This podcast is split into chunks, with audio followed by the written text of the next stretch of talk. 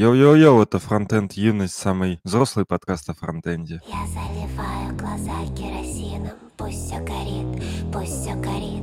На меня смотрит вся Россия, пусть все горит, пусть все горит. Я заливаю глаза керосином,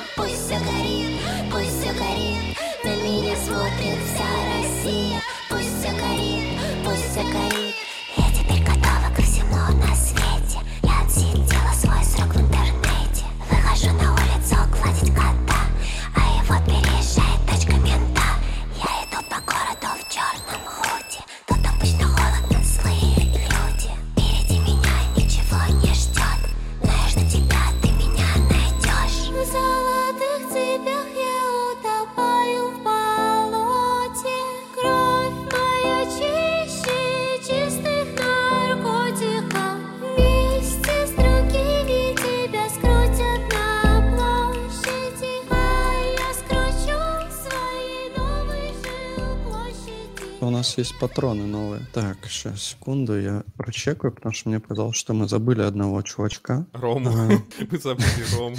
Да-да. Так, во-первых, у нас был некто Алекс Ап патрон. Мне кажется, мы его пропустили где-то, но вот я его вроде как нашел. И также, да, также не помню, был ли или нет, Даниил Чернявский.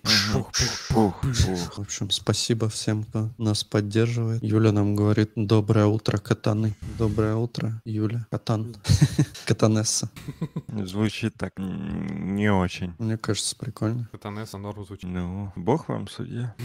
Да. Я, кстати, не знаю, где эта тема, которую я хотел. Это же вроде из Твиттера. Не-не-не, это, короче, это было на VC. Во-первых, там, вроде, я так понимаю, это HR статья, и мне они рассказывали про насколько плохо собеседование проходит иногда. Или я не знаю точно все содержание темы, но особенно мне зацепила там одна Я нашел. Одна замечательная деталь, это в которой HR рассказывали про то, что у них там обязательно раз в месяц или раз в несколько месяцев обязательно будет состоится разговор с разъяренной мамкой какого-нибудь э, юнца-программиста, недопрограммиста. И мамка приходит и разносит просто все и говорит, какого хрена вы моего милого, любимого, родного сынульку или дочурку не приняли? Он такой замечательный. Интересный тренд.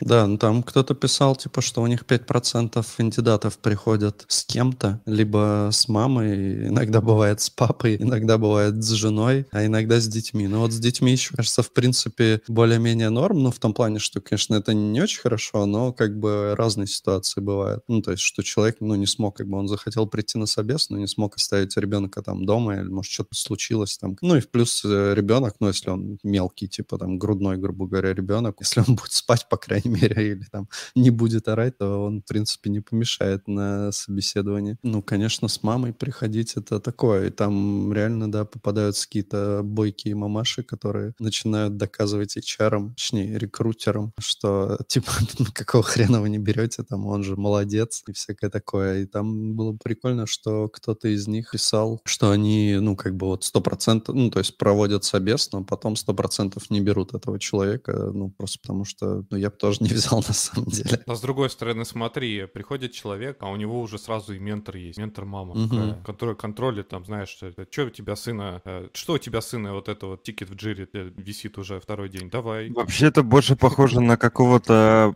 конкурирующего продукта, потому что, конечно, у нее частично пересекаются интересы, но ты не знаешь, насколько. То есть э, она может как бы деструктивное зерно тоже вносить. Согласен, согласен. А если она умрет, что делать? Так, ну, ну, во-первых, не, все же так плохо. Я, Ну, все люди, как бы. Ну, понятно, да, не все мы не вечные. Только питон вечен. Да, А. и вот там Он такое говнище, кстати. как, Блин. за- как зовут Питона, и Питона зовут Влад. Сегодня у нас в гостях Влад Питон.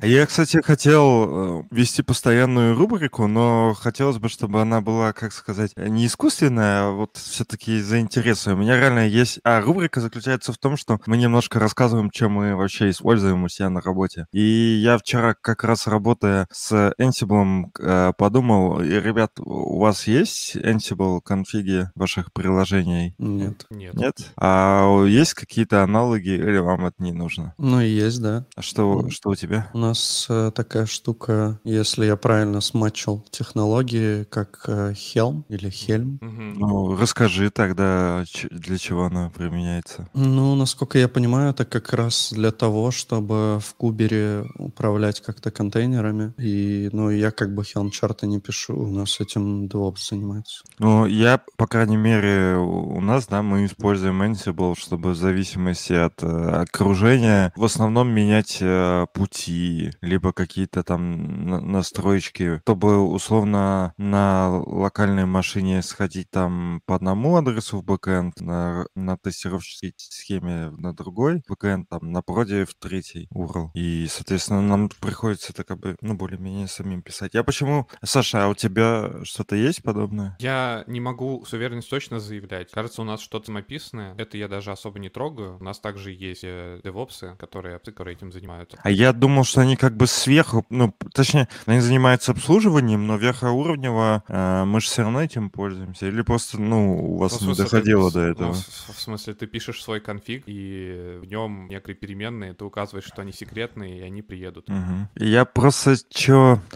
вспомнил, а, там есть... э, я, конечно, сам тупой, но вот этот э, Ansible, он в том числе использует с, э, Jinja 2 синтаксис для написания конфигов. И там такие вот эти питоновские, по ходу дела, синтаксисы интересные. Ну, точнее, из питона, видимо. А ты уверен, что из питона? Ну, есть подозрение, но, возможно, нет. Ну, короче, суть в том, что, э, грубо говоря, я писал код и перемену объявил в двойных кавычках, а в ней вызвал э, функцию, которую передал параметры в одинарных кавычках. Мгм. И оказалось, что так не работает, а нужно, типа, функцию сделать в одинарных кавычках, а параметры передать в двойных. Вот такой чудесный синтаксис. Ну да, в некоторых языках э, разные кавычки. Как не тебе не Да, знать, да, да. что кавычки по-разному работают, например, в PHP.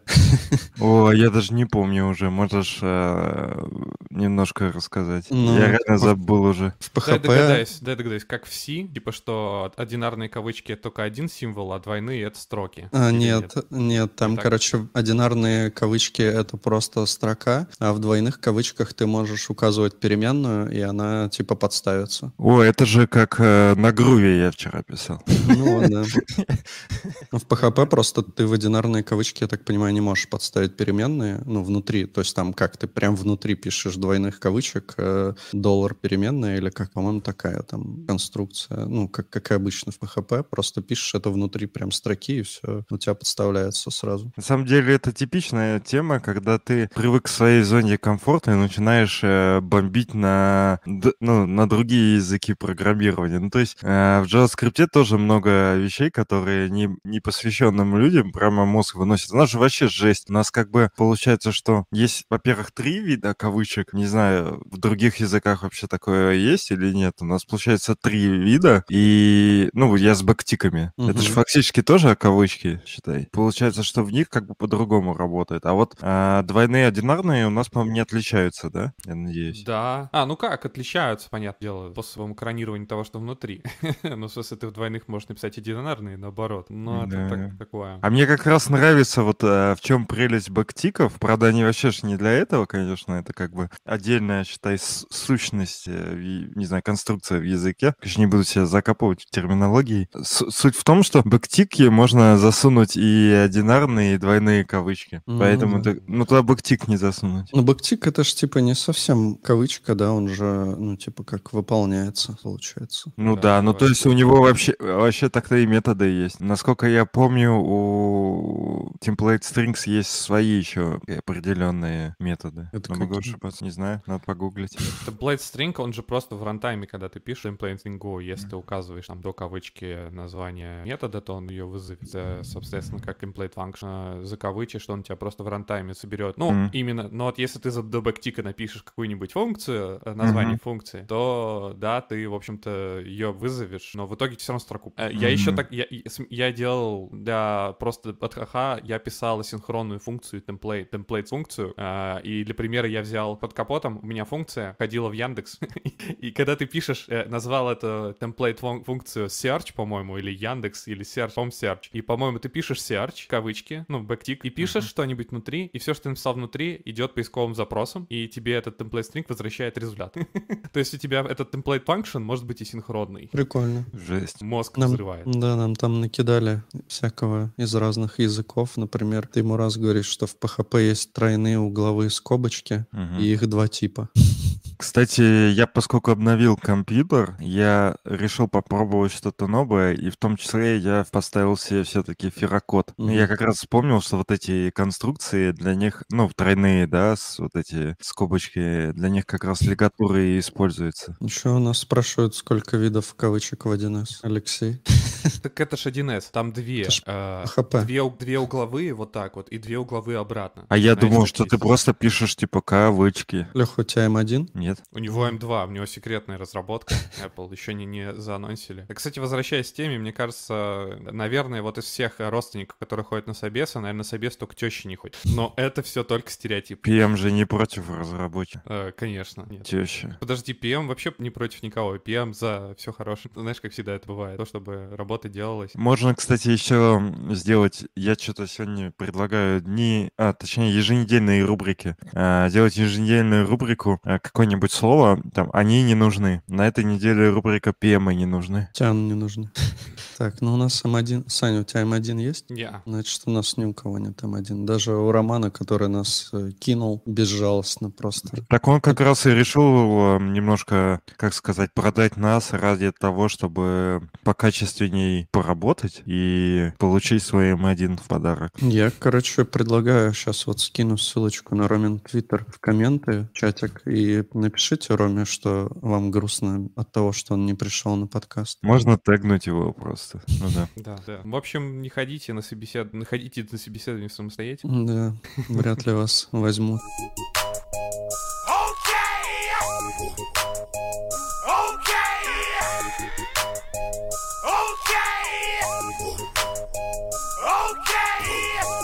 Была идея, что может, можно сделать какой-нибудь будет спецвыпуск, и позвать э, кого-нибудь умного про прям про React. Ну, в плане не умного, а про че- человека, который в этом экспер, эксперт. Я- ну, кто любит попиздеть про React, там, почитать по- по- поподробнее. Просто реально, мне кажется, а, вот этот, опять же, 18-й React, он все близится, они там постоянно выпускают эм, и всякие... Вот там вышел э, React Render Tracker, вышел, э, как раз мы обсуждали в прошлый раз... Так рендер профайлер. Трекер не имеет ничего общего как бы с э, React 18. Ну да, но я про то, что как-то вот инструменты прям начина- каждую неделю либо какие-то обновления, либо и, и доп. инструменты появляются. Тут, там, сям. Прямо, мне кажется, можно полноценно позвать э, человека, чтобы обсудить. Ну, есть Петр Мязин. О, а кстати, можно предложить, чтобы ребята в комментариях э, написали, кто для них является в России экспертом по реакту. И не пишите Дэна Абрамова, пожалуйста. Тебе там уже предложили в комментариях Дварну. Да, Романа Дворнова. Ну, кстати, А он кто-нибудь в курсе по его вообще отношениям с реактом? Мне кажется, он выше этого дерьма. Ну вот давай, это, я расскажу темку. Роман Дворнов э, создал тулзу, которая называется как раз-таки React Render Tracker, Алексей. Я просто не прочитал дальше, дальше заголовка. И, короче, довольно интересная тулза. Я так э, понимаю, что, в принципе, это не новая идея э, трекать, что у тебя в реакте перерендерилось и почему. Есть всякие тулзы типа Y-render или что-то такое. Вот. Ну, в общем, такие тулзы уже есть, э, но они, возможно, не такие прикольные, не такие наглядные. Роман сделал экстеншн для хрома, плюс еще тебе нужно добавить э, скриптик ну, в твой проект, чтобы он у тебя в HTML находился. После чего начинает все работать, и довольно... Ну, как, я просто не пробовал другие тулзы, вот все эти Y-render, Y-render или что-то такое. Попробовал только вот эту, и довольно прикольно. То есть э, у тебя, когда ну, ты находишь компонент в дереве, ты можешь посмотреть, какие там, что в нем отрендерилось, какие компоненты, и э, когда ты что-то делаешь, можешь посмотреть, что этот компонент перерендерился, и также можешь посмотреть, почему он перерендерился, то есть что сработал там какой-то хук или обновился стейт, что именно поменялось поменялось в стейте. Пока я так понимаю, что это такая, ну, типа, начальная версия разработки, потому что когда, например, обновляется стейт или там срабатывает хук, э, он в зависимости, по-моему, тоже пишет. Он, если там был объект, э, он пишет object-object, надеюсь, это будет как-то более наглядно в дальнейшем отображаться, но, в принципе, уже как бы довольно э, полезно, и я точно буду скоро этой тулзой пользоваться для того, чтобы определить, что у меня там перерендеривается. Ну и так, в принципе, понятно, но довольно полезно может быть. Вот нам говорят, э, Зара Захарова надо позвать как эксперта. Мне больше нравится Кена Тотса позвать. А чем отличается эта тулза? Я так вот э, читал анонс, видел mm-hmm. скриншот, видел, что там э, есть вот это вот э, определение, из-за чего перерендерилось, можно там как-то группировать эти рендеры. А mm-hmm. чем это отличается от стандартного React профайлера? Так и не доехал. Профайлер, он разве показывает, почему именно перерендерился? Ну да, он, он показывает, знаешь, что, короче, э, когда ты профайлишь через React профайлер, он тебе может сказать, тебя перерендерился этот компонент, потому что у тебя э, сменился хук, ну, в смысле, хук э, затриггерился, э, либо у тебя parent компонент перерендерился, ну и, собственно, ты по дереву смотришь, что у тебя parent компонент, и, и типа, ну да, то есть он показывает лично. Там просто надо галочку еще врубить. Они почему-то mm. скрыли, по-моему, ее за галочкой, эту штуку. И по умолчанию React Profiler не говорит тебе причину ререндеринга, он просто тебе показывает дерево ререндеринга. Но это все есть. Я просто вот и прочитав анонс, не очень понял, типа, в чем киллер фича. Она явно есть, она там немного просто UI вроде по-другому планирована. Ну вот я что-то, короче, я думаю, что вся фишка в том, как это, насколько это сложно или просто работает, потому что я вот сейчас в React профайлере включил записывать, почему каждый компонент перерендеривается, но тебе нужно для этого включить, видимо, запись профайлера, потыкать что-то, потом выключить и потом только посмотреть. Я думаю, что, ну, как минимум, это киллер фича. Возможно, в новом React э, DevTools это будет уже как-то более просто, но здесь ты просто открываешь, ну, я имею в виду в тулзе Романа Дворнова, ты просто открываешь в DevTools вкладочку, которая называется Remple, и сразу все видишь прям. Ну, то есть э, у тебя получается с одной стороны дерево, с другой стороны, почему оно перерендеривается. Ну, как почему, ну, выбранный компонент перерендеривается. То есть, ну, как минимум для меня вот э, в таком быстром сравнении это более узконаправленная тулза, которая работает удобнее, чем DevTools. Ну, то есть мне не хочется сажать, типа, запись какую-то, что-то там тыкать, потом отпускать, когда ты можешь просто прям сразу посмотреть это на лету. Э, React профайлер не очень интуитивно понятная штука, и я вот когда первый раз на нее посмотрел, я такой, блядь, типа... Ну вот я реально ожидал то, что Саша говорит, что ты типа нажимаешь, смотришь, все понимаешь. А ты как бы такой, бля, а что не работает? Надо, наверное, записать. Нажимаешь запись, думаешь, э, типа, надо, наверное, тогда действия какие-то поделать. Ну, короче, вообще абсолютно неинтуитивно понятно. Потом, типа, что-то записалось, такой смотришь, типа, что с этим делать? Ну, то есть, как понятное дело, что с каким-то, может быть, э, большим бэкграундом можно в этом разобраться, но, кажется, такая, можно сделать э, по user-friendly инструмент. Да, э, там действительно вот нам в комментах подсказали, Ренат, что есть roadmap, и я скинул ссылку в чатик, там действительно есть roadmap, э, где написано, что можно будет... Тут это пока stage 0, э, в котором есть...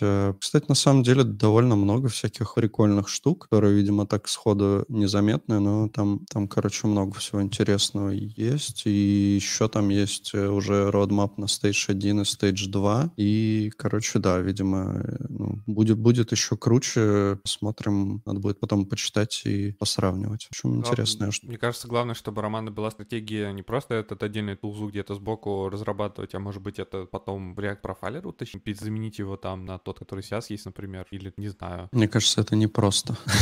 Ну, они оба просто развиваются параллельно, и причем React DevTools тоже это. Там много всего есть. А вот вы можете назвать какую-то без, без хейтинга, просто назвать какую-то тулзу Романа Дворнова, которая пережила вот этот этап, когда такой, вау, он решает проблему, и стала вообще используема или вообще популярна. Ну, есть? Discovery? Ну да. Используется же, пользуется. А это тот Discovery, который у... Я знаю один только Discovery. Канал? Нет, который у, у админов используется. Не, но ну у него есть JSON Discovery, это такая, это плагин для Chrome, который тебе помогает удобно смотреть э, большие JSON, mm. и, и, наверное, в нем, в нем же можно делать всякие фильтры, поиски и прочие штуки, плюс там смотреть какие-то прям там графики по этому JSON, делать, да-да-да, делать запросы к этому JSON там в таком, в довольно простом виде. Так что я как бы не сказать, что пользуюсь, но, наверное, если бы у меня была такая потребность э, смотреть э, большие JSON и фильтровать их и так далее, я бы точно бы вспомнил про эту тулзу и ей бы воспользовался. Еще про CSSO не забывай. И он же тоже в нее э, достаточно активно контрибьютил. Ну, это не авторство, но он фактически... Тут, мне кажется, наоборот, даже можно в плюсик занести, что он взял уже готовую технологию и просто... которая чуть-чуть помирала, и стал ее развивать. Угу. То есть это, считай, второй отец этой технологии. Вот так.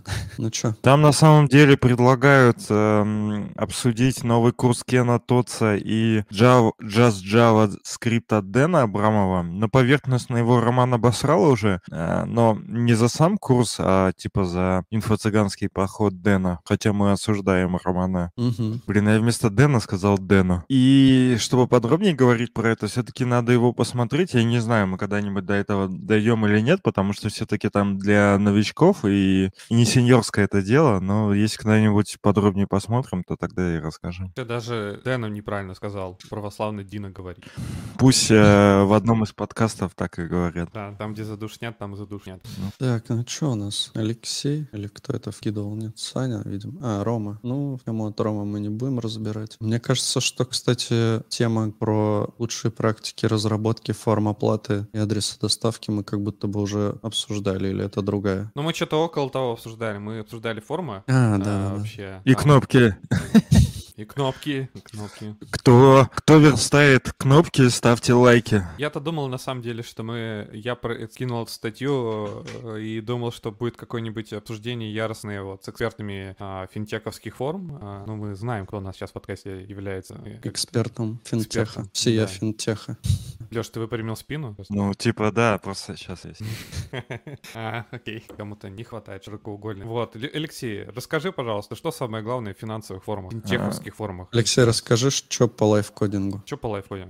Ну, пока мы на стадии аналитики. Кан- да, у нас Поскольку же- задача тяжелая, мы не можем пока точно сказать сроки. Мы сейчас в исследовании рынка. В общем, когда поймем, что мы будем делать, мы вернемся. И первым, кому мы сообщим, будете вы, Ренат. Ну вот смотрите, на- нам говорили, что типа давайте мы вам там накидаем тем для лайфко- лайфкодинга, заведите какое-то место, где можно накидывать, и мы завели, и вот заходишь в лайфкодинг, а там ноль дискуссий. А можно сделать лав-кодинг. Кодинг, да. Ну, Новый, вообще, тин- новый Тиндер сделаем. вообще мы планируем это сделать, но не знаю, не знаю. Мы, мы пока так и не придумали, короче, что именно по лайфкодить, но мы что-нибудь точно намутим. Можно ответ сделать Андрею Мелехову и залайфкодить э, async await. Ну, удачи. Только нам тогда придется подключить э, нашего секретного разработчика. Блин, а давайте замутим тему, как э, в Топ-Гире. Типа у нас будет сидеть чувак в маске и лайфкодить типа без дата. А зрители будут угадывать, что это за такой суперизвестный программист нам кодит. Неплохо, неплохо. Кстати, интересная тема. Попрячешь э, гостя, знаете, за такую ширму таинственности и... Да, Чтоб только руки торчали. Да, и, и клавиатура. И будут угадывать, кто это. Код in the duck, тут будет этот э, кодер in the duck. Надо полностью соблюсти тогда э, принципы вот этой съемки, что типа притемненное помещение, два человека друг на друга, э, ну, друг напротив друга на стульях сидят, а, значит, у, у гостя там вместо головы черный квадрат или вот заблюрено, голос у него, соответственно, вы- вытянут очень низкий, чтобы не узнать голос. Ну, как в криминальной России, все как надо, ну, в которой мы живем сейчас. Надо эту маску, знаешь, как помнишь, была какая-то передача, где маска выходил такой и что-то там тоже вещал. А можно еще сделать э, ток-шоу как окна, только типа, когда приглашаешь э, коллег, которые недовольны друг другом, например, там продукты и команды разработки, и типа продукт такой, вы, блядь, должны были сделать еще две недели назад. Ну, и там они сраться начинают. Мне кажется, тоже было бы больно. Как помните, была история, а, я думаю, ну, это такой, давайте как-нибудь скажу, чтобы завалировано было. А кто-то мне рассказывал, не помню кто, что в одной компании как-то фронтендер с бэкендером сцепились и чуть не подрались из-за процессов разработки. Было очень весело. Прям реально, типа такие, а ты, не ты, вот так вот. Поэтому я... агрегировать данные, не ты. Поэтому я считаю, что нужно на собесы, а тем более на работу ходить не с тещей, а с телохранителем. Представляешь, Сань, ты приходишь на собес, а у тебя два негра таких вот два метра ростом. Ну, давайте поговорим о моей компетенции. Какой ты неполиткорректный, Алексей. Два... Ладно, два охранника сойдет? Независимо от пола, цвета кожи. Вообще, кстати, вот насчет Влада, который должен быть у нас в следующем выпуске, у него был прикольный видос, где они сидели с чуваком и на Go с при помощи Go-пилота э, программировали крут. И прям, ну, как бы вот ты видишь, насколько действительно эта штука может тебе вообще, типа, прям помочь нагенерить кучу кода. Вот, Саня, тебе, может, тоже О, есть да. что рассказать? Мне есть что рассказать. Я вот после подкаста всякую хрень писали, всякие мелкие функции, и, в общем-то, не выключал эту штуку, и мне как раз была фаза, когда мне надо было для подкаста нескольких, тут, несколько туловин писать, э, дописывать или писать. И прям я в шоке, на самом деле, от того, насколько эта штука прям очень круто э, за тебя домысливает э, то, что ты хочешь написать, даже без комментариев, без прочего. Он просто начинает вмешиваться простой флоу и рекомендовать тебе... Ну, допустим, сейчас, не знаю, могу пример привести. Сейчас мы, например, писали extension, я писал extension, который позволяет нам мьютить табы, несколько табов, ну, в смысле, микро, запись с микрофона в StreamYard и в нашей там туловень, который откидывает э, наши дорожки. Я писал extension. Я очень много писал там, оперировал сущностями, типа, что если нажал на кнопочку, то нужно там нажать на кнопочку там, на кнопочку сям, на StreamYard и тут. И когда я пишу код, я писал его, этот код для того, чтобы например, найти э, кнопочку мьюта. Э, я, значит, пишу query selector, потом э, пишу уже код, который, типа, говорит, что, типа, нужно замьютить, э, как я функцию назвал, типа mute StreamYard или что-то такое. И ты переходишь в тело функции, и он у тебя уже сам вытащил а, сверху только что тобой вытащенный через query selector кнопку, и сам ему ставит уже метод, вызывает у него клик, и там условия начинает проверять. Короче, вот штука реально просто пишет такие большие куски кода, которые ты как бы сам сейчас уже думаешь, хочешь написать. А, ну, по логике. И он как-то сам это так выводит, но иногда, конечно, он бывает потупливает а, угу. и пишет а, тебе такую хрень, которую ты просто скипаешь. Вот а... Там же можно сделать э, в коммент... ну, ты пишешь комментарий, и в комментарии описываешь довольно подробно, что ты хочешь э, получить от копилота. И там, ну вот я как раз на стриме Влада смотрел, там можно прям, типа, они прям очень длинное описание пишут, что напиши мне там стор такой-то, типа, с такими-то штуками, там все дела, и он тебе прям бах такой код выдает. Они смотрят такие, блин, охренеть, типа, все правильно. Или, ну, в каких-то местах там было, что, ну, какие какие-то прям тупые ошибки он совершает, но как бы в целом действительно, походу, полезная тема. К сожалению, GitHub мне еще сволочи такие не выдали никаких полномочий пользоваться копилотом, но надеюсь, что скоро, скоро. Блин, я пытаюсь еще вспомнить, просто у меня реально очень яркие примеры впечатлений были. Я уже там несколько раз хотел закинуть в чат, но я понял, что, типа, я уже задрал, наверное, писать, типа, блин, опять э, копилот выдал мне, а он реально там просто э, огромные куски кода пишет, еще раз говорюсь, прям довольно осмысленно. Ну, то есть прям логику пытается твою мысль да, не, да, это, да продолжить. Ну, я так понимаю, что все равно же копилот это больше про тот код, который ты пишешь либо, ну, с нуля, либо без какой-то сильной завязки на, как сказать, свои собственные абстракции. Ну, то есть, если мы берем, э, опять же, какой-то там enterprise код, то тебе будет сложно его писать через э, копилот, потому что у тебя, опять же, куча всяких э, обвязок, тебе просто вот эти там, те же квели-селекторы, все не нужны, у тебя уже свои там кастомные. Ну да, но он просто понимает все равно, что объясню. Ну, ты же пишешь э, код э, все равно более-менее языком читаемым. Он, соответственно, VS Code, о, этот копилот, он как бы твои некоторые логику, он может уже прочитать контекст. То есть он контекст довольно хорошо считывает. Э, то есть он не просто, знаешь, там типа пишет код, который, ну, скорее всего, там я на гитхабе встречал, а он прям идет, файл там смотрит. Ну, то есть О, он хорошо аналитит то, что Кстати, интересно, что это может будет а, дополнительной мотивацией для разработчиков писать читаемый код. Хотя не всегда, потому что есть как раз паттерны для э, циклов, и, соответственно, если ты напишешь э, let равно API, то, скорее всего, копилот тебе поможет уже там. Так он вообще во многих вещах помогает, я так понимаю. ну, Не-не-не, вот- я, я про то, что наоборот, что в принципе, вот Саня говорит, что копилот, э, ты нормально называешь переменные функции, и э, тогда он тебе э, это разворачивает как-то, он понимает контекст. И, соответственно, это может мотивировать разработчиков писать нормально. Но есть как раз случаи, когда привычно писать говняный код, как раз для циклов. И вот тут, ну, разработчики не переучатся. Хотя, мне кажется, это вообще отдельная тема. Ну вот Ренат там нам как раз говорит, что все про него забудут, если не будет никакого значительного прорыва, а его типа не будет, потому что он тупо перебирает базы. Но вообще, насколько я понимаю, он не тупо перебирает базы. Ну то есть он на основе как бы баз кода и на основе твоего кода пишет типа тебе код. Ну то есть он как бы мержит, грубо говоря, публичный код и твой приватный код. И в контексте твоего приватного кода использует какие-то вещи из публичного и из приватного тоже, видимо. Вот, ну, то есть мне кажется, что, ну, вот, судя по тому, что я видел, он- действительно может быть э, довольно прям полезным во многих вещах, даже вот, ну, в обычной ежедневной работе. Он тебе может прям очень сильно помогать, просто чтобы ты не писал все это руками, и, ну, это прям реально может дать ускорение такое по написанию кода, который ты, ну, типа, блин, который, который, который ты не думаешь, чтобы написать. Конечно, это не там не прорыв, что типа ты можешь просто заменить человека, который кодит, но это штука, которая плавно вошла в жизнь, я думаю, так и останется, потому что она полезная, удобная, я не знаю. Не, ну, может быть, она будет вехой, потому что это же, мне кажется, все равно такой, как прорыв получается, и, может быть, через какое-то время просто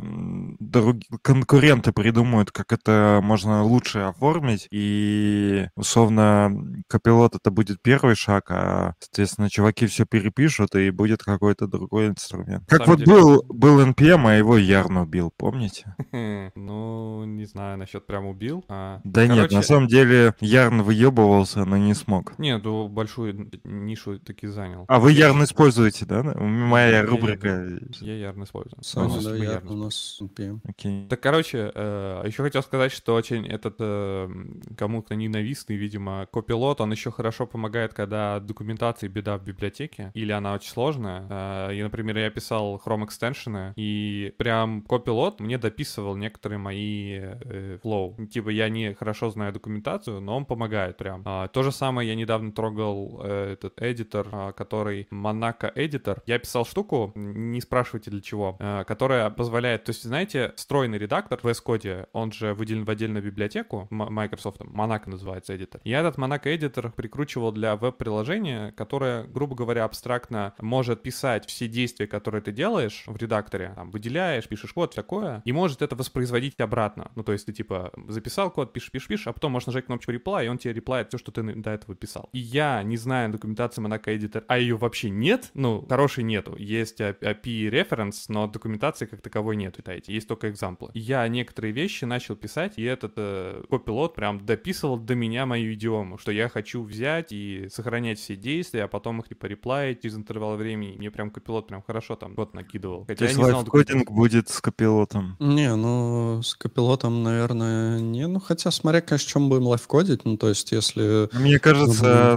нормально лайфкодить с копилотом. Все-таки... Ну, хотя, в принципе, какую цель ставим? Все равно же, эм, как сказать, лайфкодинг — это не показатель того, что я, типа, такой помню всю документацию и, как сказать, безошибочно пишу. То есть, эм, скорее, это просто, как бы, ход мысли. Если я, как бы, озвучил, что я буду делать, а копилот это реализовал, почему нет? Ну, Да. типа того, как помощник можно заиспользовать, ну, как э, просто полностью на копилоте все писать, наверное. Такая проблема же как раз э, демо и лайфкодинга, что ты как бы понимаешь, что делать, но обычно, но просто э, совершаешь какие-то дурацкие ошибки из-за того, что ну, все на тебя там смотрят, и есть какая-то ответственность по времени, и потом это м, разгребаешь. А тут как раз у тебя будет помощник. Короче, посмотрим, поспорим, посмотрим.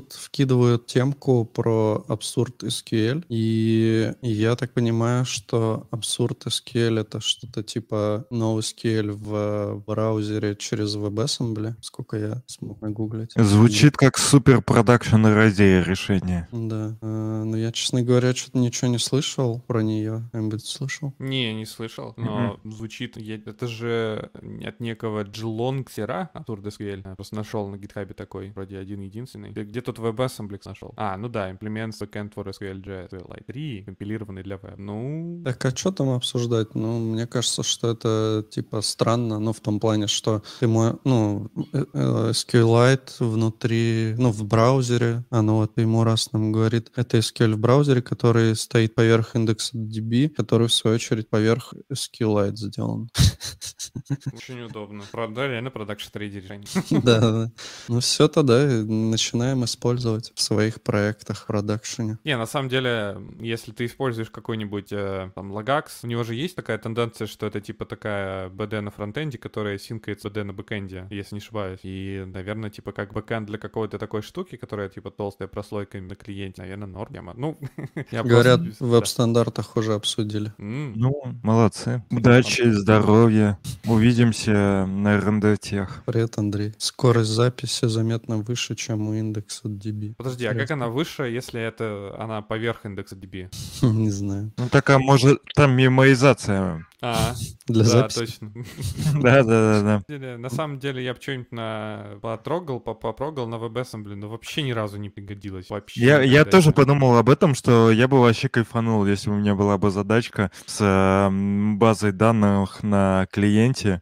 И Я бы не прикольно. очень. Не, ну я имею в виду, что ну, первый раз, даже если само по себе что-то стрёмное, но просто поработать с этим все равно интересно. Какой с- ад, какой ад с приложениями, которые толще, чем просто Vue. Это жесть. То есть, э, вот даже если у тебя появляется что-то наподобие базы данных, и это превращается в тво- твою ежедневную работу просто в ад, когда у тебя То есть ты не пойдешь э, в Google э, Docs, да, разрабатывать? Ну, Google Docs, не знаю, по архитектуре-то я не могу сейчас ходу сказать, звучит как просто... Звучит как жирная хуйня. Это жирная херня, на самом деле она просто хотя бы... Ну, база данных на клиенте звучит стрёмно, потому что тебе нужно как минимум как-то догадаться, как ее мигрировать правильно, апдейтить. А если у тебя просто толстый клиент, который там общается, в принципе, звучит норм, потому что все равно, когда вы- выйдешь в онлайн, у тебя обновится, но вопрос, когда ты выйдешь онлайн. Но там же все равно база данных какая-то есть, наверное. Потому им же как там куча данных, может быть, они же как-то это хранят. База данных на клиенте для этого, не Ну, знаю. может, не база данных, но какая-то там супермодель. Да, есть, но это звучит не так стрёмно, когда у тебя что-то более такое. Короче, есть штуки более волатильные, а более не- менее волатильные. И вот э, когда у тебя BBD на клиенте, это звучит как что-то такое прям, э, зачем ты должен как за, блин, как это, за, за, за этим. Очень, очень, очень должен следить, короче, за тем, чтобы у тебя эта консистентность между клиентами этих баз, она сохранялась. Ну, лагакс подключил, и там все изян. Ты ему раз нам говорит, ну смотри, ты делаешь фигму и хочешь файлики на клиенте хранить. Local storage для этого не хватит. Плюс постоянно парсить JSON придется. Хранить на клиенте файлики, ну, индекс DB для этого придумал. Не знаю, я, я вот не работал, короче, с этими делами, с индексом DB как-то вообще не работал. Даже А, не- кстати, не было бы прикольно позвать э, разработчика из фигмы. Так они, наверное, не русские все. Они, наверное, там уже седые заикаются, мне кажется.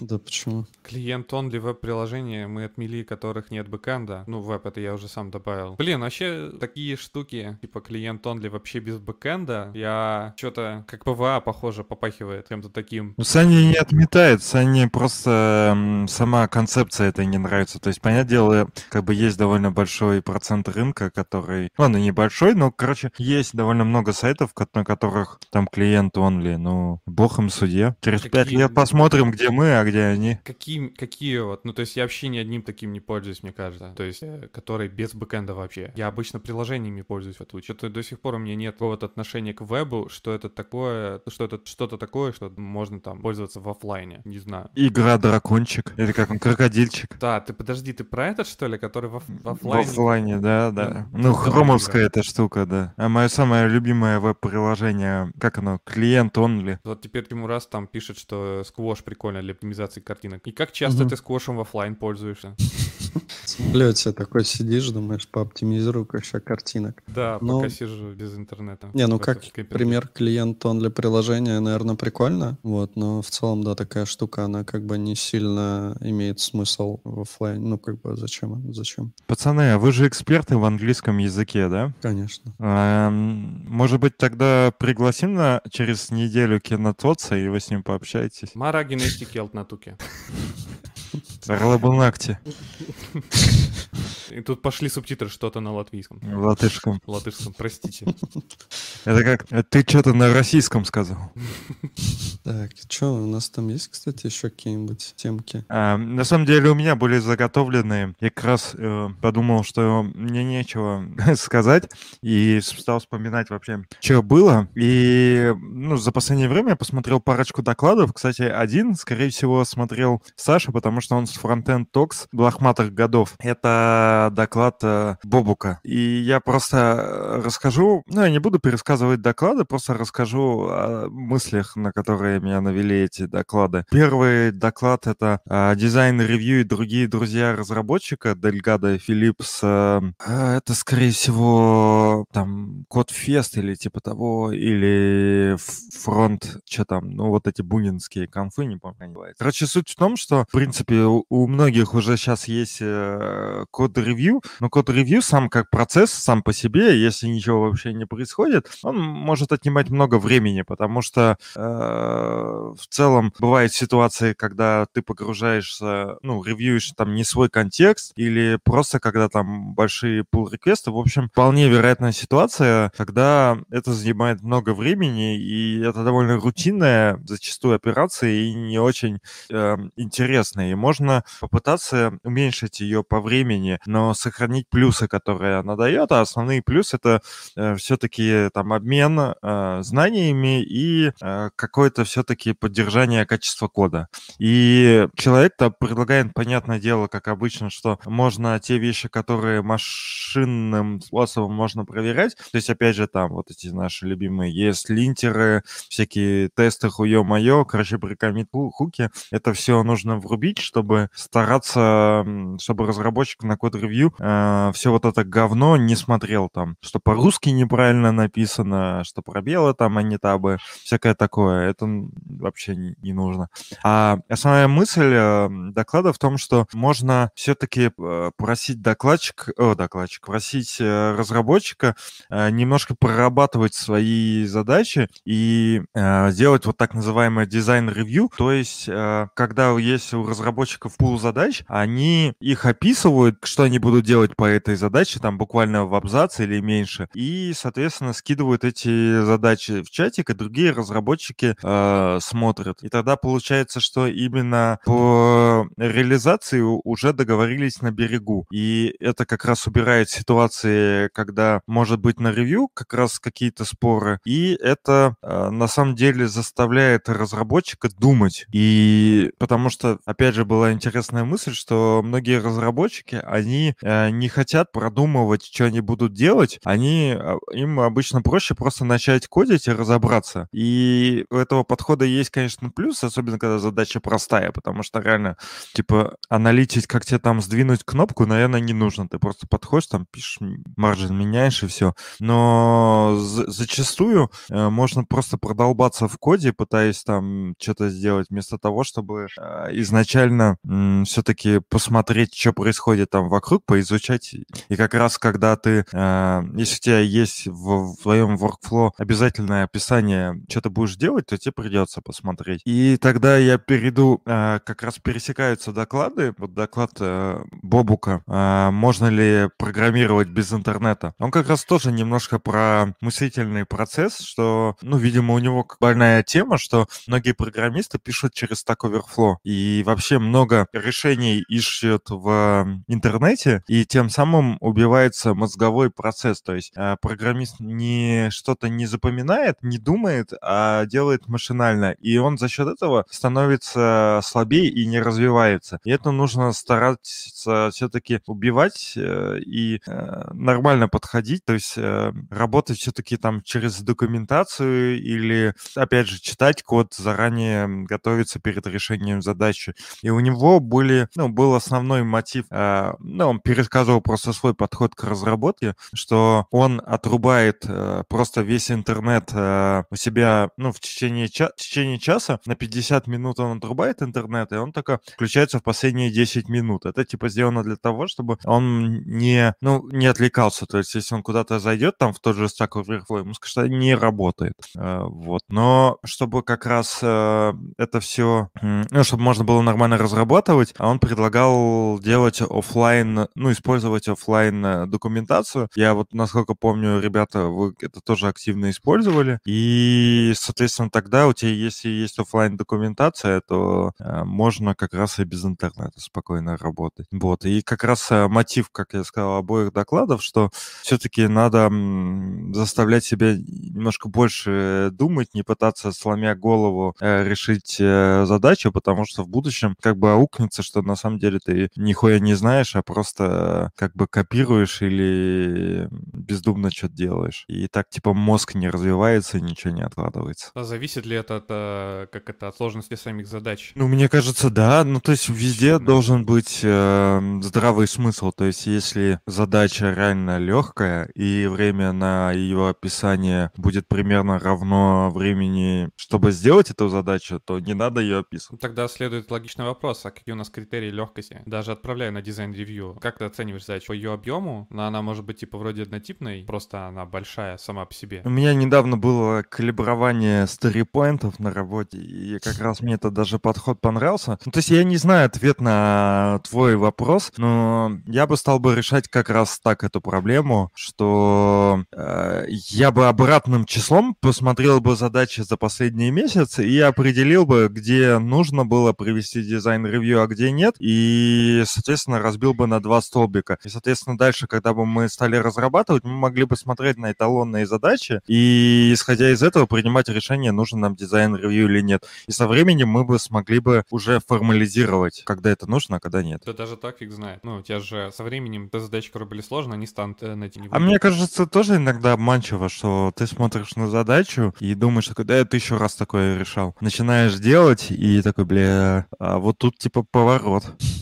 Саша, у вас есть дизайн-ревью? Дизайн-ревью — это типа дизайн Но архитектуры? Не тот дизайн, да, скорее архитектура. А, ну, есть типа по желанию, как бы, если ты что-то не знаешь, грубо говоря, как э, более лучше сделать, ты можешь сказать чувакам. Ну, у нас есть э, типа архитектурные встречки, на которых поднимаются какие-то вопросы. Ну, у них есть, как правило, какая-то повестка. Если там особо ничего нет, э, то, в общем-то, и не обсуждаем. Они, по-моему, еженедельно отдельный у нас, вот, но, ну да, если, если кому-то есть э, что спросить, э, то человек спрашивает, а так, э, в принципе, можно просто обратиться к коллегам, пообщаться. Но в такого вот прям, что типа ты сделаешь задачу и такой, так, мне нужно все пойти там согласовать со всеми, такого нет. Ну, там как раз point в том, что тебе надо, ну, ты на, описываешь, как ты будешь делать задачку там в абзац, и человек может э, таких абзацев с утреца прочитать, ну, до 10 задач спокойно обработать. Ну, вообще Вообще, идея, конечно, такая спорная. Мне кажется, что ее можно как-то... Ну, нужно, короче, обкатывать, смотреть. Ну, наверняка. Потому что, ну, на первый взгляд все равно выглядит больше как, э, что больше лишнего, что будет больше стопорить, но хрен его знает, как на самом деле. Это что же такое? Не нужно обмазываться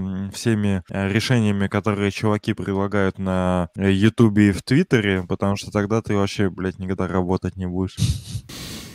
Будешь только там свои лигатуры настраивать. Что против ты имеешь лигатур? Я ничего против не имею. Но на самом деле, э, мне кажется, что лигатуры, блядь, слово намного пафоснее, чем э, то, что выходит, то, что получается на выходе. Ну, это же просто название, как бы, я думаю, оно давным-давно пошло. Я, когда услышал слово лигатуры, я, блядь, думал, что это вообще там, ну...